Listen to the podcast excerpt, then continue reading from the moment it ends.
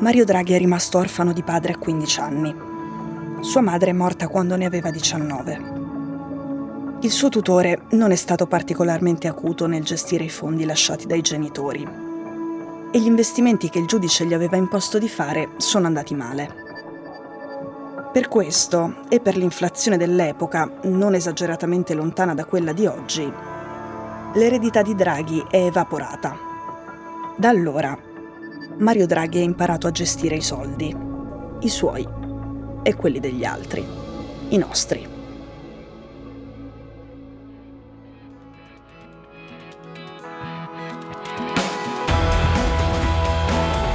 Sono Cecilia Sala e questo è Stories.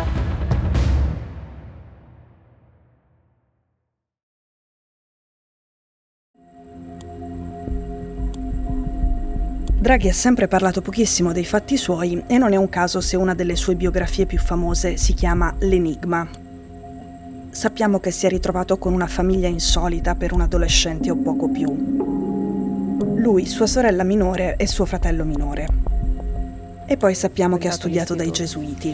Ma dalla quarta elementare al terzo Nella sua liceo. scuola, che a Roma è famosa, il Massimo, in quel periodo ci andavano anche Giancarlo Magalli, Luca Cordero di Montezemolo e Gianni De Gennaro, l'ex capo della polizia e capo dei servizi segreti interni. Giancarlo Magalli, che è il più chiacchierone dei tre, o almeno ha fama di esserlo, è costantemente bombardato di domande sul carattere di Draghi, lui però si limita a dire che a scuola era bravo, non faceva la spia e passava i compiti. Il padre di Draghi parlava perfettamente il tedesco. Alessandro Aresu e Andrea Garnero hanno definito il figlio il più tedesco degli italiani. E una delle rare volte che Draghi ha accettato di parlare di sé lo ha fatto con un settimanale tedesco diretto da un italiano. Poi con i tedeschi Draghi ha litigato parecchio. Era il periodo del rigore, Draghi non era rigoroso come i tedeschi pensavano fosse necessario e in diverse occasioni sulle copertine dei settimanali lo hanno ritratto con i denti da Dracula oppure con in bocca un sigaro che accende con delle banconote da 100 euro che bruciano. Aresu e Garnero hanno scritto uno dei suoi ritratti più belli e ne facciamo largo uso in questa puntata. Loro lo hanno definito un tecnico chiamato ad agire da politico, ma che non può né vuole farlo fino in fondo. Draghi ha una sua visione del mondo, ma è soprattutto un pragmatico. Le soluzioni cambiano perché cambiano le circostanze. Va detto perché, in una versione sintetica della sua storia, in cui i decenni vanno riassunti in secondi e a volte saltati a piedi pari, vedremo azioni e frequentazioni che possono sembrare di segno opposto.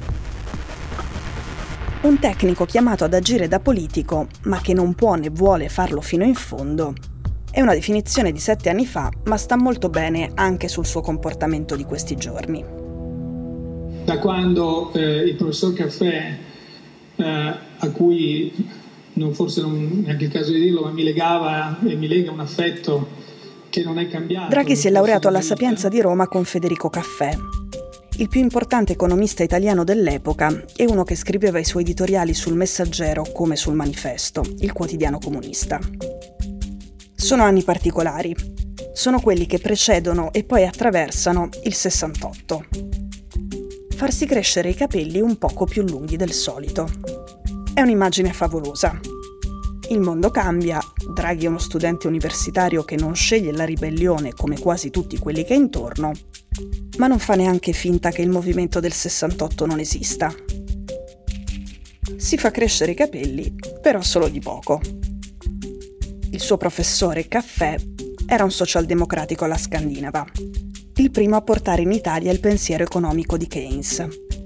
All'inizio Caffè era piuttosto scettico verso l'unione monetaria in Europa e Draghi, quello che poi passerà alla storia per aver salvato l'euro con tre parole, si laurea con caffè proprio con una tesi contro l'unione monetaria in Europa. Poi Draghi va all'MIT di Boston. C'erano diversi premi Nobel tra i suoi professori e ci sono futuri premi Nobel tra i suoi compagni. Anche quello che lo ha sponsorizzato per quel posto, cioè Franco Modigliani, è un premio Nobel.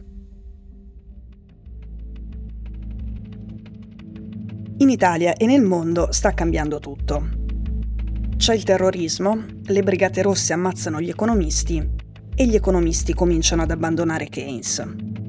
Caffè vede uccidere un suo allievo dalle BR, altri due muoiono per un tumore e un incidente. Il professore di economia aveva davanti a sé tanti studenti e non sapeva che uno di loro sarebbe diventato il presidente del Consiglio, sì perché anche Draghi ha studiato con Federico Caffè. Muoiono anche sua madre e la tata che lo aveva cresciuto. Nel 1987 Federico Caffè scompare. Passano più di dieci anni e lui viene dichiarato morto, ma nessuno sa davvero che fine abbia fatto. Erman Norea, che ha studiato e raccontato molto questa storia, ha detto Uccidersi è da tutti, ma solo una tempra e un'intelligenza come quella di Federico Caffè adotta la scomparsa come protesta. Draghi va a insegnare a Padova e non è un ambiente facilissimo per un professore di economia. Ci sono le ronde di Toni Negri, il fondatore di Potere Operaio. Sono gli anni della violenza politica e dell'inflazione. Draghi è il più giovane e forse il più ingenuo. Chiede agli altri professori come mai si stia facendo poco per fermare l'inflazione, cioè la disgregazione della moneta italiana. L'inflazione, quella di cui dobbiamo occuparci anche oggi, funziona così. È una perdita di valore del denaro. Visto che le risorse scarse, dunque preziose, valgono di più, per fermare l'inflazione serve che ci sia meno denaro in circolo, così quello che c'è diventa più prezioso, di conseguenza torna ad avere il valore giusto. Queste cose le fanno le banche centrali che in sostanza si occupano di questo. Sputano denaro in un'economia oppure lo risucchiano. Per fermare l'inflazione ovviamente dovrebbero risucchiarlo, ma farlo implica dei costi sociali. Un economista più esperto di Draghi, di fronte alla domanda sul perché non si facesse qualcosa di serio per fermare la superinflazione degli anni 70, gli risponde, tu sei giovane, ma qui noi abbiamo le brigate rosse. Oggi si direbbe che misure troppo forti per fermare l'inflazione, dagli Stati Uniti all'Unione Europea, non si vogliono fare per evitare che i populisti facciano all-in alle prossime elezioni ha con me un rapporto antico. Comunque, se mai l'ha avuta, Draghi perde quell'ingenuità e inizia ad avere a che fare con la politica. È il 1991 e lo vogliono tutti. Per dieci anni consecutivi fa il direttore generale al Ministero del Tesoro. Da Berlusconi ad Alema lo confermano tutti i governi. Lui di fatto conta più di un ministro perché quelli vanno e vengono. Nei dieci anni in questo ruolo apparentemente burocratico diventa il negoziatore dei governi italiani nelle sedi internazionali. Ma Draghi non ama le riunioni lunghe, anzi è famoso per due cose. Arriva al punto, come esortazione ai suoi collaboratori, e poi per l'abitudine di andarsene, tornare e poi sparire di nuovo mentre si discute. Per questa seconda caratteristica l'agenzia Reuters lo ha soprannominato Mr. Somewhere Else, Mr. Altrove. Con lui al ministero il potere diventa più giovane. È il momento dei quarantenni. Tra loro viene premiata una dipendente, una matematica, che al tesoro era stata la prima a dire questa cosa. Qui dobbiamo comprarci un computer. Si sviluppano nuovi modelli matematici per calcolare quante risorse servono allo Stato. E c'è Draghi che si mette davanti allo schermo e lavora personalmente con MATLAB, uno dei software matematici più evoluti. Sotto Draghi a guidare l'unità di quarantenni, la più giovane informatizzata, c'è il professor Francesco Giavazzi, un amico storico, forse la persona di cui Mario Draghi si fida di più. Oggi è a Palazzo Chigi con lui e in queste ore si confrontano per decidere cosa fare.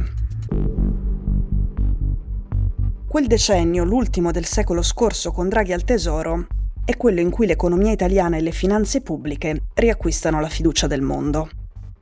In quel decennio ci sono anche molti provvedimenti che poi qui in Italia saranno invece contestati. Ma dopo quel decennio, dopo Draghi, inizia invece un periodo soprannominato il decennio perduto dell'economia italiana, in cui la fiducia accumulata ricominciamo poco a poco a perderla. Draghi nel frattempo ha cambiato lavoro e guadagna molto di più. è passato al privato. È il vicepresidente della banca d'affari americana Goldman Sachs e viene invitato all'Università di Harvard. Ma il privato non è il suo destino. In tutta la sua carriera Draghi ha passato molto più tempo nelle istituzioni. Il 1 febbraio 2008 è tornato, è governatore della Banca d'Italia e riceve il tapiro d'oro da Striscia la Notizia. Un vile affarista. Non si può nominare il riferimento nell'audio è alle frasi dell'ex presidente della Repubblica Francesco Cossiga. Lui aveva definito Draghi un vile per il suo contributo alle privatizzazioni. Infatti Draghi è il coprotagonista di una cosa, l'ingresso dell'Italia nell'euro. Non un processo facile, anzi, Germania e Francia non ci volevano nella moneta unica.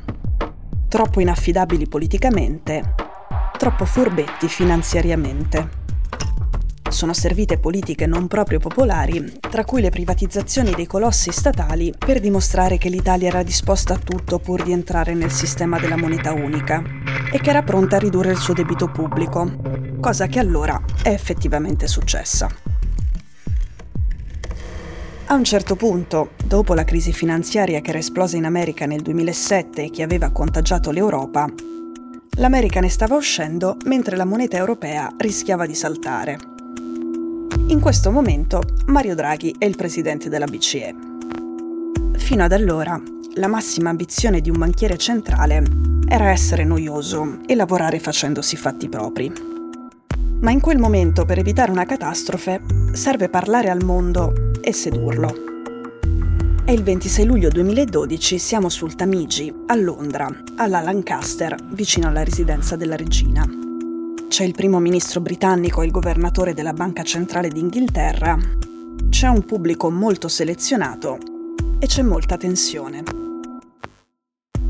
Draghi prende la parola e racconta la metafora del calabrone. L'euro è come quell'insetto. Per le leggi della fisica non dovrebbe volare, eppure ci riesce. Ci riesce secondo lui. In quel momento moltissimi non ne sono affatto convinti. Poi Draghi va avanti. There's another message that I want to tell you today is that within our mandate È il whatever it takes. C'è un messaggio che voglio darvi. Siamo pronti a fare qualsiasi cosa serva per salvare l'euro. E credetemi, sarà abbastanza. È stato abbastanza.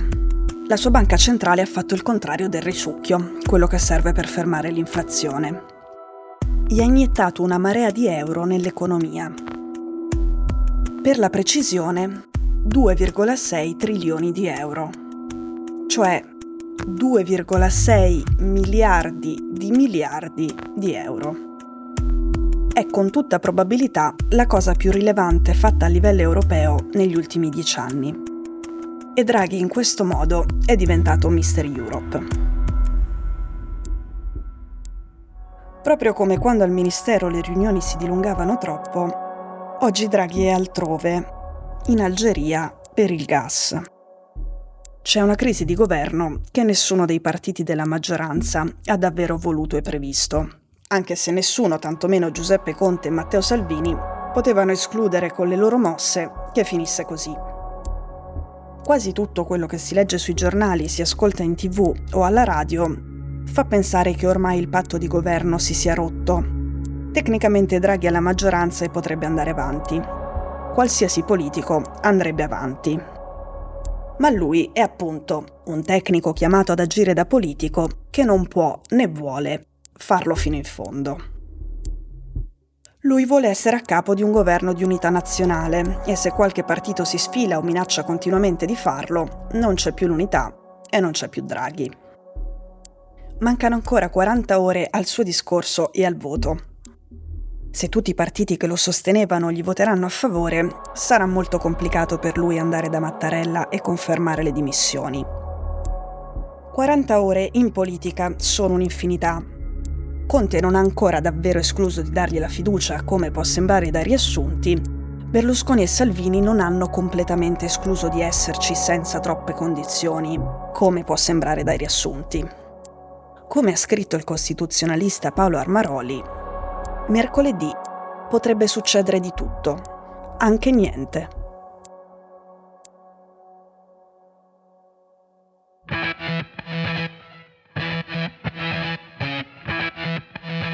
Stories è un podcast di Cecilia Sala prodotto da Cora Media.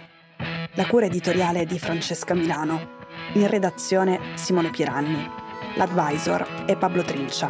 La producer è Monica De Benedittis. La post-produzione e il sound design sono di Daniele Marinello.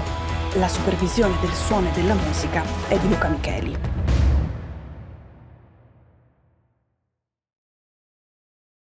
Questo episodio è stato prodotto e sviluppato insieme a Spotify Studios.